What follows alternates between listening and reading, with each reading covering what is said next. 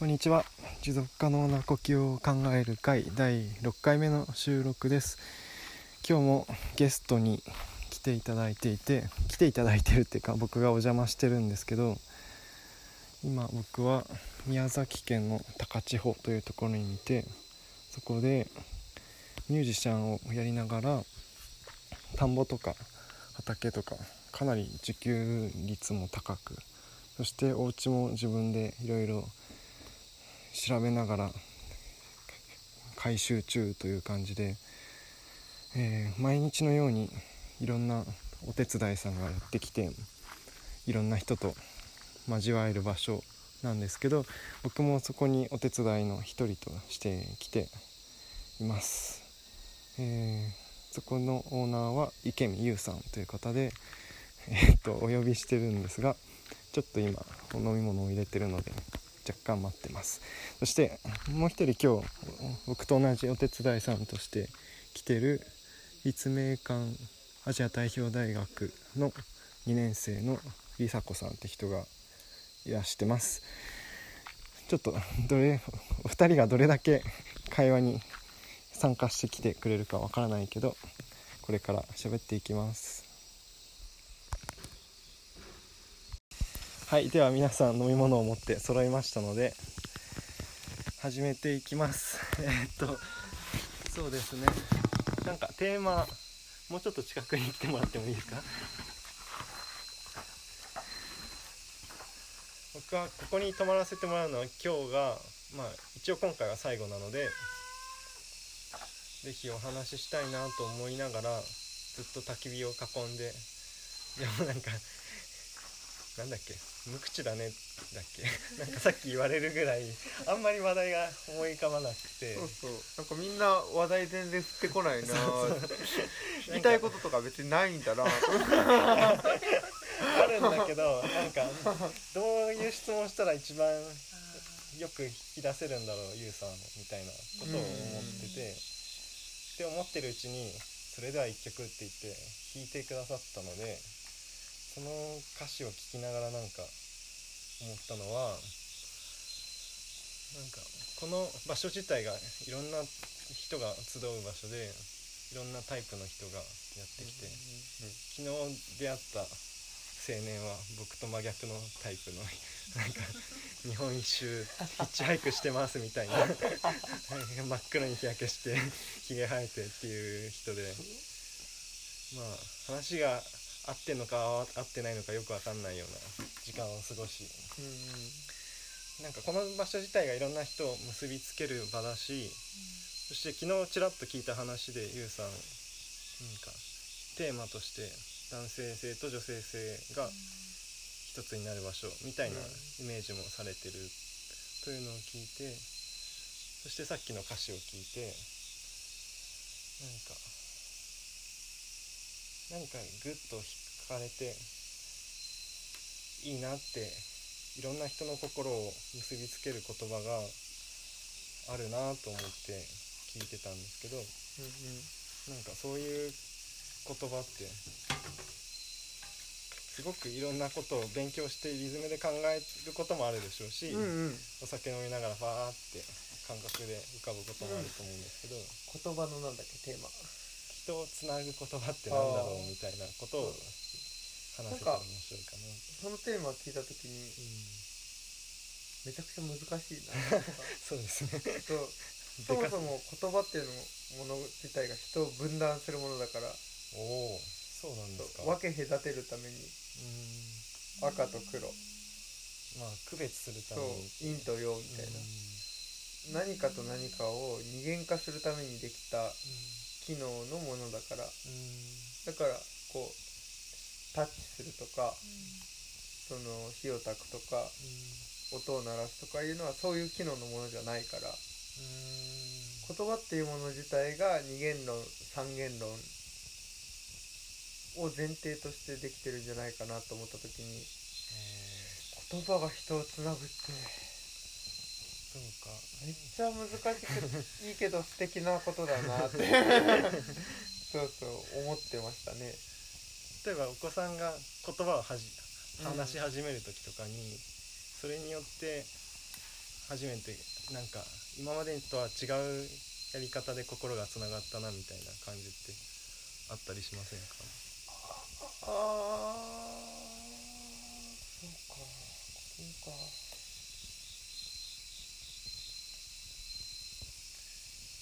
そうだな。やっぱりこのパパママじゃないけど、まずその性別っていうか違う生物として最初に知覚するっていうか言語として表すパパママとかまあ何でも親父でもおかんでもいいんだけど、まずその性別が分かるっていうこと自体がなんか目が見えるとか耳が聞こえるとかそれと同じようにやっぱ感動する。そのなんだろうな。まず世界を2つに分かつようになったんだな。生物としてっていう。それはどこか寂しい気持ちもあったりするんですか？いやまあそう。でもで僕らの中にももちろん残ってるし、そうそうじゃない世界というか、ワンネスみたいな。そう。世界のことも多分あるんだろうなとは思いつつ、あこっちの社会的な生物としてこっちの世界に飛び込んできたんだなって。おかえりって感じ。そう。ようこそ。なんだろう。うーん。答えのない。そう。何もなんだろう。不毛な世界へようこそって感じ。そう。でも楽しいよってそう答えがないから。不思議だよね。そうですね。なんか美佐子さんも思うことがあれば。そもそも言葉の人じゃないもんねじゃこちゃんが。あそうですか。言葉の人？言葉の人っていうのをこう話したり。そう。伝える方法として言葉の人じゃないよね。うーん。となんかすぐ出てこないんですよね、うその。ん。でそうそう。うん。マジでね俺とあの ゆうとくは多分あの78倍のスピードであのなんだろう。まあそう。の脳みその中で言葉が回転するすっごいタイプの頭をしてるっていうか、ADD 的な 会話の仕方をしてるからそれは多分ね普通についてこないのがあのふ超普通だから。そうちょっといかれてるよね。俺らの会話は。なのでなんか言葉人をつなぐ言葉とは何かというテーマで話すことがなんて言うんだろうな。多分言語優位な脳みそを持ってる僕とかゆうさんが話しやすいテーマだだと思うので、なんかまあでもそもそも、多分考える時間がそうりさこちゃんにとって今すごいある。っのでていうのはすごい気持ちいいというか面白いことかなと思うよね。それこそ言葉を全部キャッチせずに漂っておいてたまに浮かんだ言葉を放ってみてください、単語とかで。それがなんかつなぐ言葉になってくれるかもしれないので、俺らもやっぱこうやって音楽家だからこうやって撮るって一生残るかもしれない言葉ってやっぱりこう自分の中である程度こう咀嚼して考えてそう。表現だから言葉とか音楽って人を殺すかもしれない。殺したとしても責任を持とうと思って僕らはそこに放つから。そう。なんかそれが本当のアーティストだなと俺は思ってて。だからこうなんだろう。やっぱ一音一音一言一言を大事にするっていう。本当に死んじゃうかもしれないからね。その一言で 不思議だよね。そうですね。あ光かと思って、うん、光に帰りたいみたいに。そういう思いを喚起させるかもしれない。そう。光からと初まる物語を痛みから溶け出す音音に乗せて。これはなんかあんまりこう使わない恥ずかしいメロディーだからシンプルすぎてドミソ。怒りっていう。ドミソなんなんかいやこれはバカが作るメロディーなのかと思い でもこれしかなかったから。そうそれをやろうと思ってやってるんだけど。うん。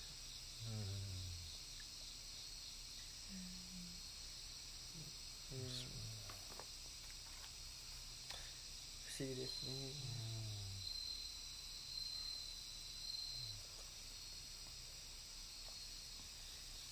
なんだろう自分でもなんかあまりにも難しいテーマを設定しましてしまったそと思う。もそもその言葉に興味を持ったきっかけって何なの、うーん。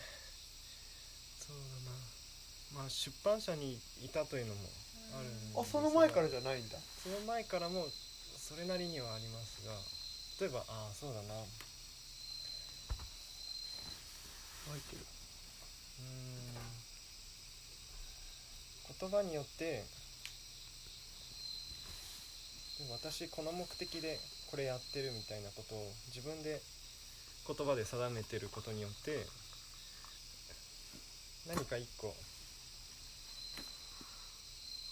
達成した後にそのまま先がパーンと開けていく言葉もあるしその言葉があるせいでもうそれ以上何も動かなくなっちゃう言葉もあるみたいな感覚はヨガをしていてすごく思ったんです、でも自分の体を大事にしましょうっていうだけだと体を大事にできたらそれで終わりになってしまうことが多くて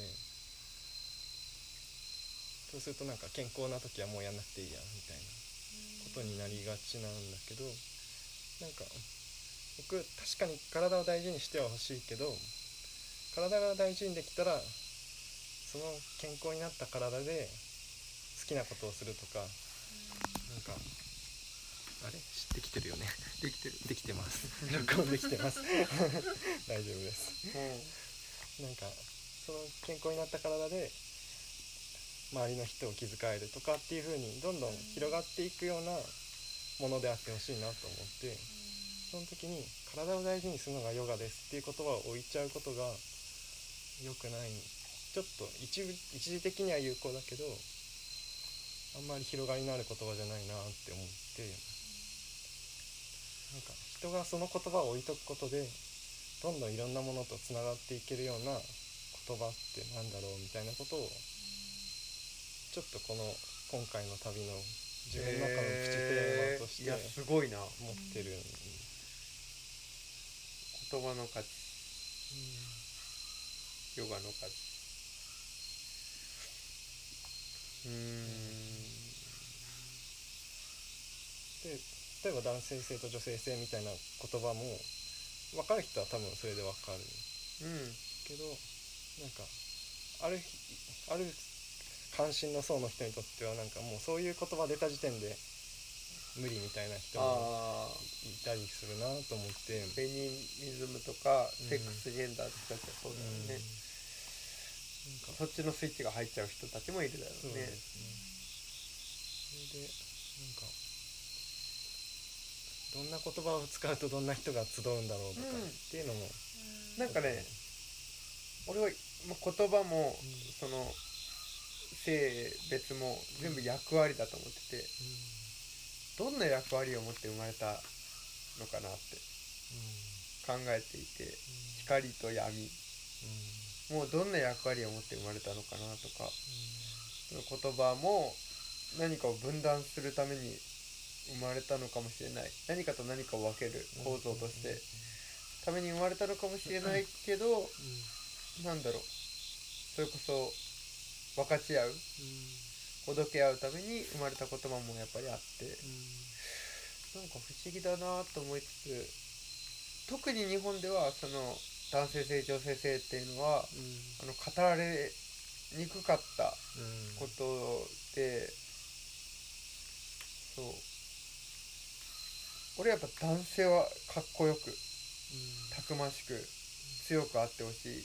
これはフェミニストとかでは何でもなくて、そうあのシンプルにそういう機能を僕らが持ってるから役割を、筋肉の作り方とか、内臓の作り方とかを見た時にそういう風にできてるからそういう風にあるといいなと思っていて女性がその柔らかく何かを包み込んでこうもちろんそうじゃない女性がいてガンガンね何かを進めていくことは俺はもう超 OK やろうぜやろうぜっていう その人のことを超応援して盛り上げるけど、でもなんだろう。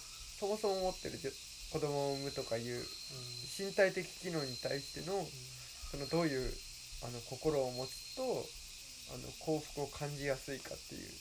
統計学としてなんかシンプルにこう女性性っていうのを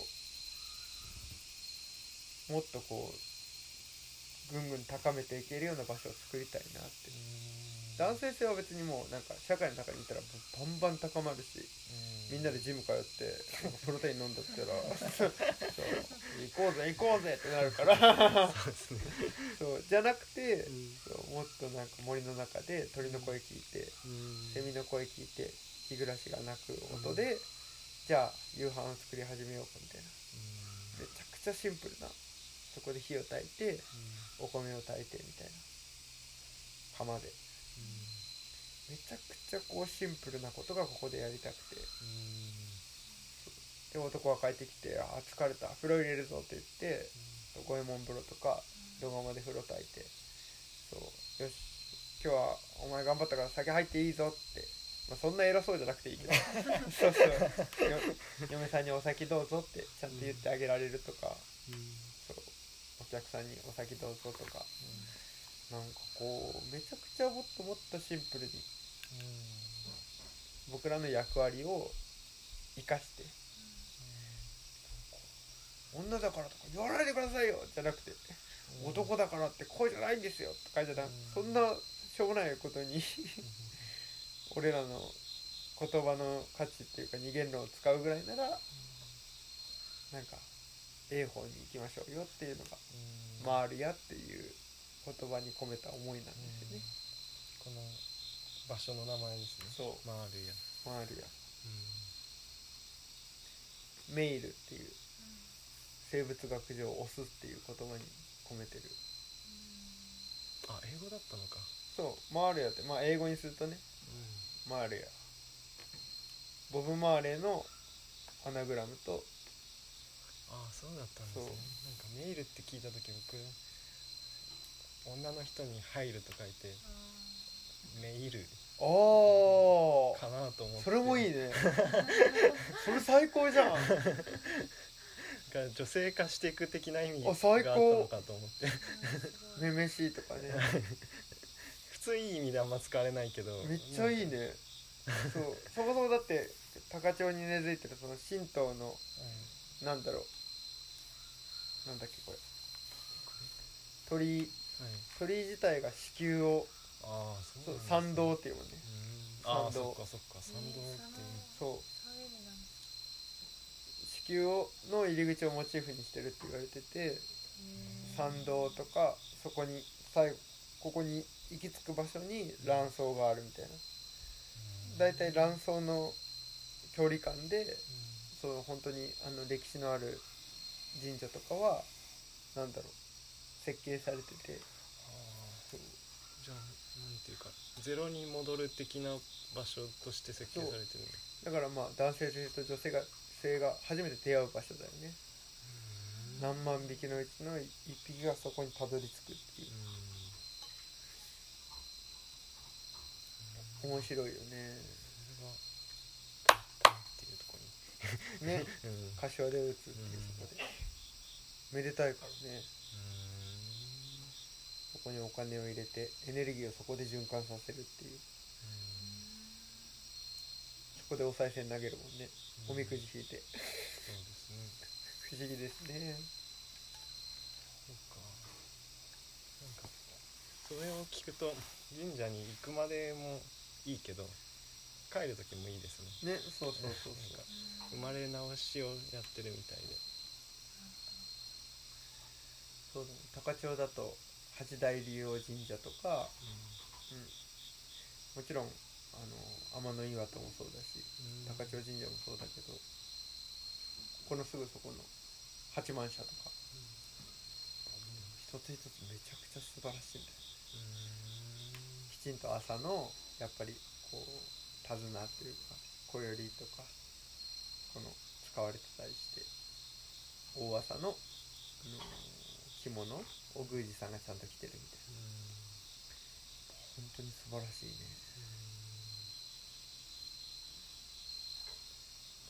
そういう場所だと全然知らずに来てしまいました。そうなんです。はい。開きの場所なんですここが まあ神様と出会う出会う人は出会うしなんだろう。めちゃくちゃ生活に近い。この家自体がもう岡倉のために作られた家だから昔の203年前の庄屋さんでそうあの神楽を舞うために作ったこの間取りだから真ん中の柱をなるべく小さくして神楽をなるべく綺麗に見せようっていう間取りなんだよ。男性性男たちの晴れ舞台のための場所だったのを一番入り口に俺は女性性の場所を置いたんだよね。キッチンそう。これからの時代は女たちが主役だからそうどうぞどうぞって。彼女たちの背中を見ながら僕らは一生懸命働く。畑田んぼ山。俺ずっとタケノコ取りながら。そう。そういうことがやっぱやりたかったから。神楽は男性のものなんですか？今んとこね。やっぱり女性はうーん真珠とかすごい相撲と同じぐらいだと思う。事実女性いないし。そうですね。マジでまあ日本の政治も終わってるけどねそういう意味では。女性全然いないよね。そうですね。今それこそデンマークとかって9割女性。で9割2 3 0代。10代の女性もいる。国政に。デンマークを動かしてるの10代女性だからね。最高だよね。いやだってその人たちが一番優れてるんだから。感覚とか。考える次の政策を考える。絶対そっちの方がいいよね。10代女性の方が絶対俺らなんかよりおもろいこと考えてくれるからそれで行こうぜって思うよね。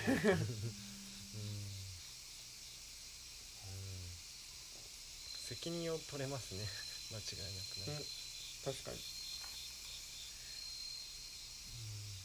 なんか自分だけいいとこ取って逃げようっていうことは生まれないですね少なくとも、そうそう。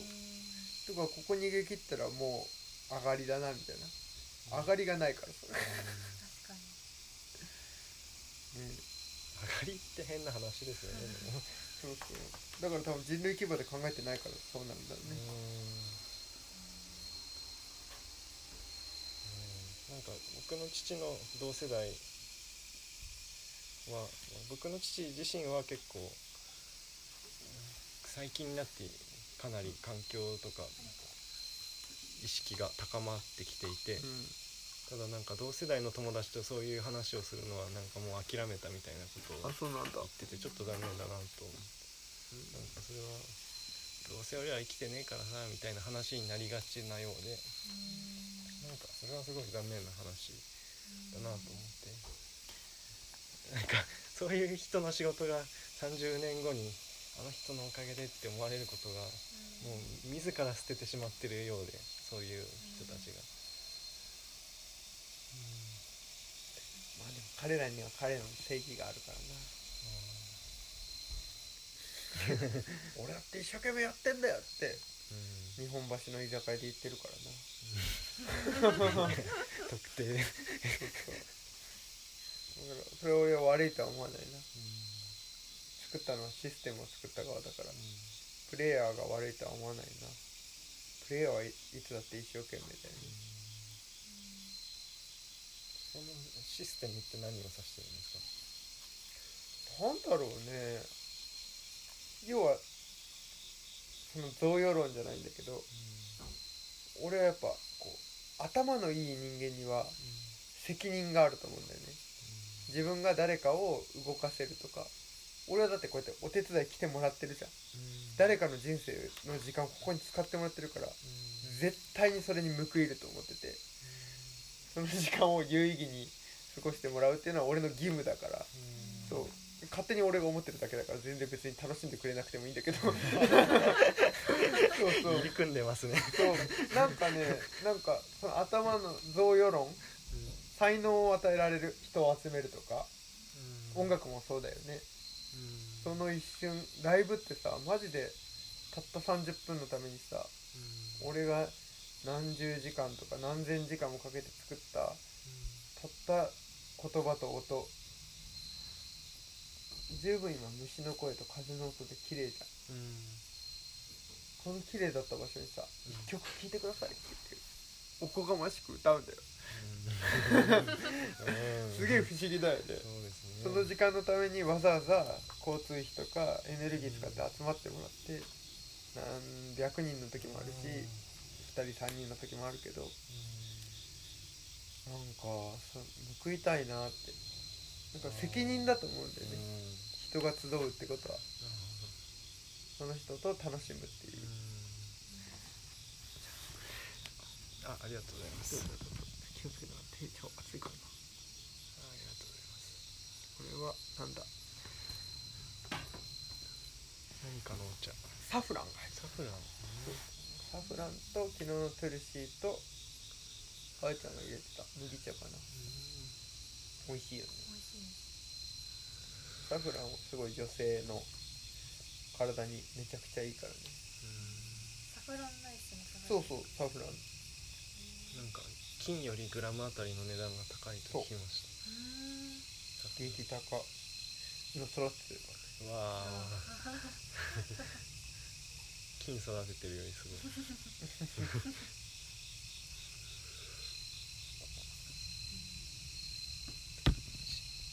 そういう意味ではなんか一曲聴いてくださいっていうのは分断でありつなぐ言葉のような気がしてきました。らおーそうだねつなげるって信じてめちゃくちゃ怖い真っ暗な海に漕ぎ出すって感じだね。なんかさっき義務っていうぐらい強い言葉が出るぐらい確かにそのもともとあるこの状態をうん。まあある意味分断して始まるっていうのがでもそこにめがけていろんな人が集まってきてうん。そこに5分ぐらい心を寄せるっていうのが。ねこれより美しい音なんてないのにね。それを歌う人が言うのが面白いですね。そう。これより美しい音なんてないってことを歌うからね。人間っぽいな。ねまあでも短歌とかもそうだよね。きっと最高の月と最高の海と最高の瞬間があってなんだろう。秋の田の狩穂の伊穂の苫をあらみ我が衣でに露は濡れつつ。なんだろう。最高の秋の風景があって自分の衣が濡れてるってことをわざわざそこで一句読みますって言って読む女性の勇気って。誰でしたっけそれ書いたの紫式部かな紫小野の小町か。素晴らしいよね、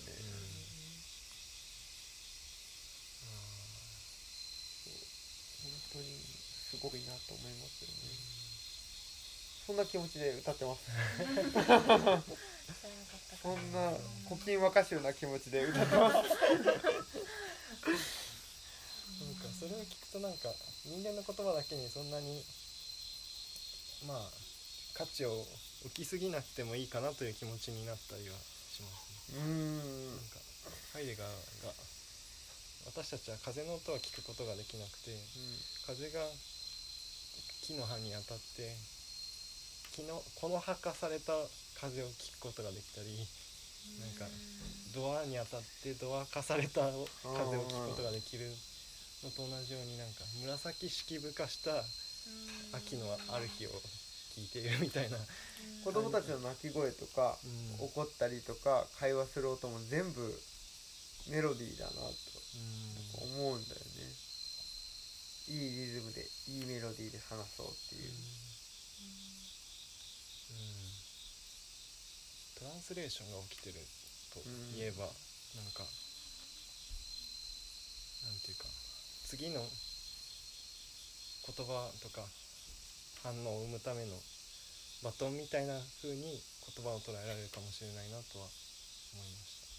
なんかだからそこの一個の言葉だけで完全にしようとしなくてもパッと放った言葉が誰かを笑顔にさせたりうん？って表情にさせたりすること自体がまたなんか風に木の葉ん？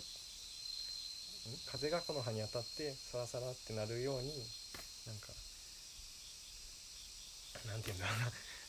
世界にあるいろんなものが変換されていくみたいな。揺らいでるって感じだよね、う移ろいでるというか。最高ですね。移ろいゆく。そうするとなんだろう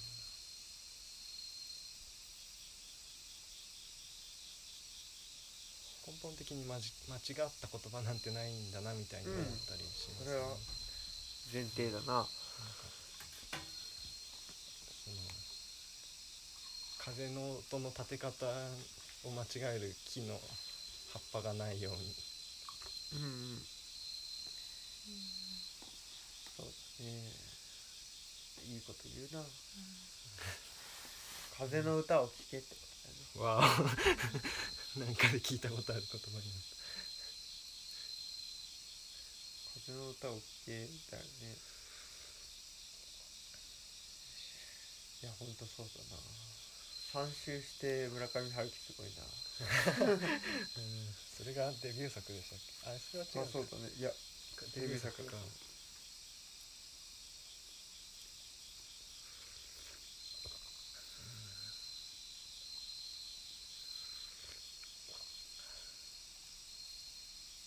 でも録音してたらりさこちゃん緊張して話さない。一旦切ります。ちゃんと3人で会話してるんですよ。はいちょっとぶつ切りの感じになってしまったので、えー後日ちょっと一人で撮り直しています。別の場所に来てるのでなんか鶏の声とかいろんなものが入ってくるかもしれませんが、えー改めて聞き直してみるとすごいいい話題が出てたなと思って。だからちょっとその収録慣れしてない方をいきなり巻き込んでしまってなかなか喋れないっていう状態にしてしまったのは申し訳なかったなと思ってます。実際録音を止めた後に梨紗子さんにも喋ってもらってすごいいいことを言ってくれたのでちょっと本人の口からじゃないですけど僕から、え伝え聞きするような形でお話ししたいなと思います。そう。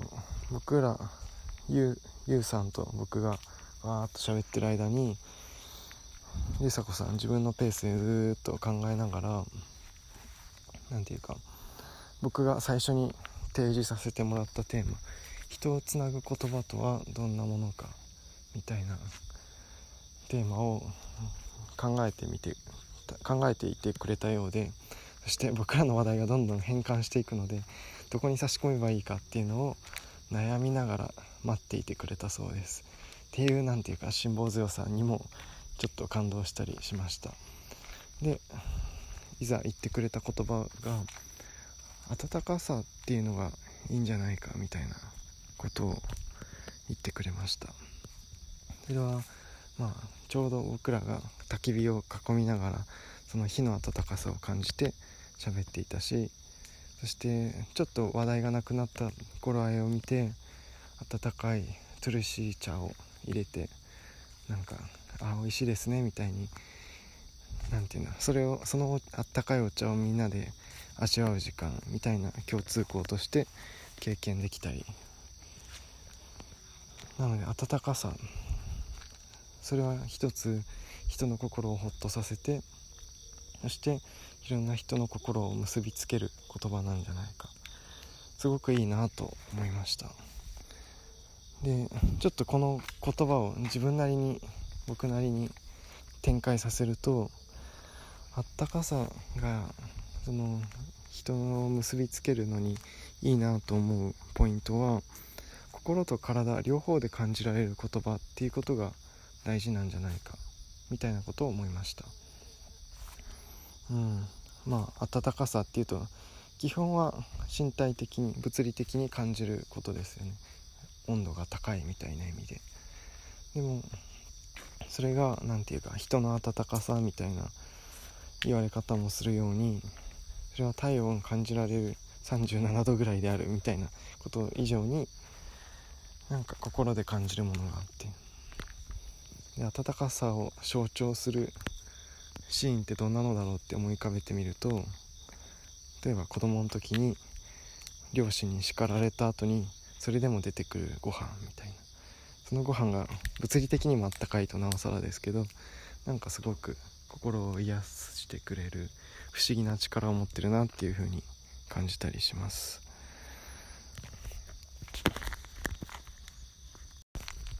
あとちょっとあのゆうさんとの会話の中で出てきた非常に特定された日本橋の居酒屋でのおじさんみたいな話がありましたけど何ていうか僕らがその労働の辛さから解放されたいとかより便利で豊かな暮らしがしたいみたいなそういう身体的な欲求によって結びつくっていうことも十分ありえてそしてある時代特にまあ日本だったら戦後高度成長期において、うん、できるだけ労働の辛さから解放されたいとか豊かな豊かで便利な暮らしがしたいみたいな欲求はかなりの面で人々を結びつけた言葉だったんだなと思いました。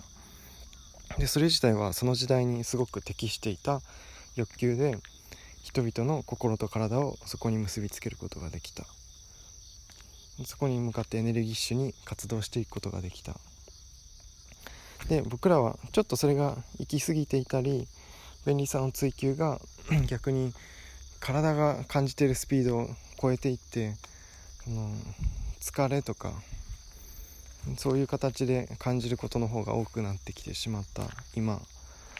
また新しい、えー、私たちの体と心を結びつけていけるような言葉を探す必要が出てきたわけですけどなんかそれはすごく特殊な欲求だなっていうことも改めて思いました。そしてすでに何て言うかすごく過酷な労働っていうのを課されなくても済むっていうそれも何て言うか前の時代に生きた人たちの頑張りがあったからこそ享受できている特殊な前提によって僕ら今こんなことを考えているんだっていうことを思ってなんかその日本橋での居酒屋のおじさんっていう人をゆうさんは別に悪いとは思わないよって言ってましたけどなんか20分ぐらい経って僕もその言葉をすごく感じて悪いとは思わないどころかすごくなんか感謝すべき存在だなというふうに思ったりしました。その上で今僕たちがこれから追求して個人の中の心と体を結びつけるだけでなく何、えー、て言うか私たち共通感覚として共有できる価値として追求していくっていうものとして どんな言葉が適切か温かさっていうのはすごく有力候補だなと思ってますがなんかそこに向けていろんな言葉を僕も紡いでいけたらいいなと思っています。ちょっとこういう 何ていうかプチテーマを持ちながらあと1週間ぐらい僕はえー、今来ているのは熊本県のエコビレッジ最果て何て言うんだ最果てエコビレッジですね。っていうところにいるんですがこでもちょっといろんな人と会話をしながらそして実際に手を動かして働きながらいろいろ考えたいと思っています。まあその辺りのことをまた配信できたら流していきます。ではでは最後までお聴きいただきありがとうございました。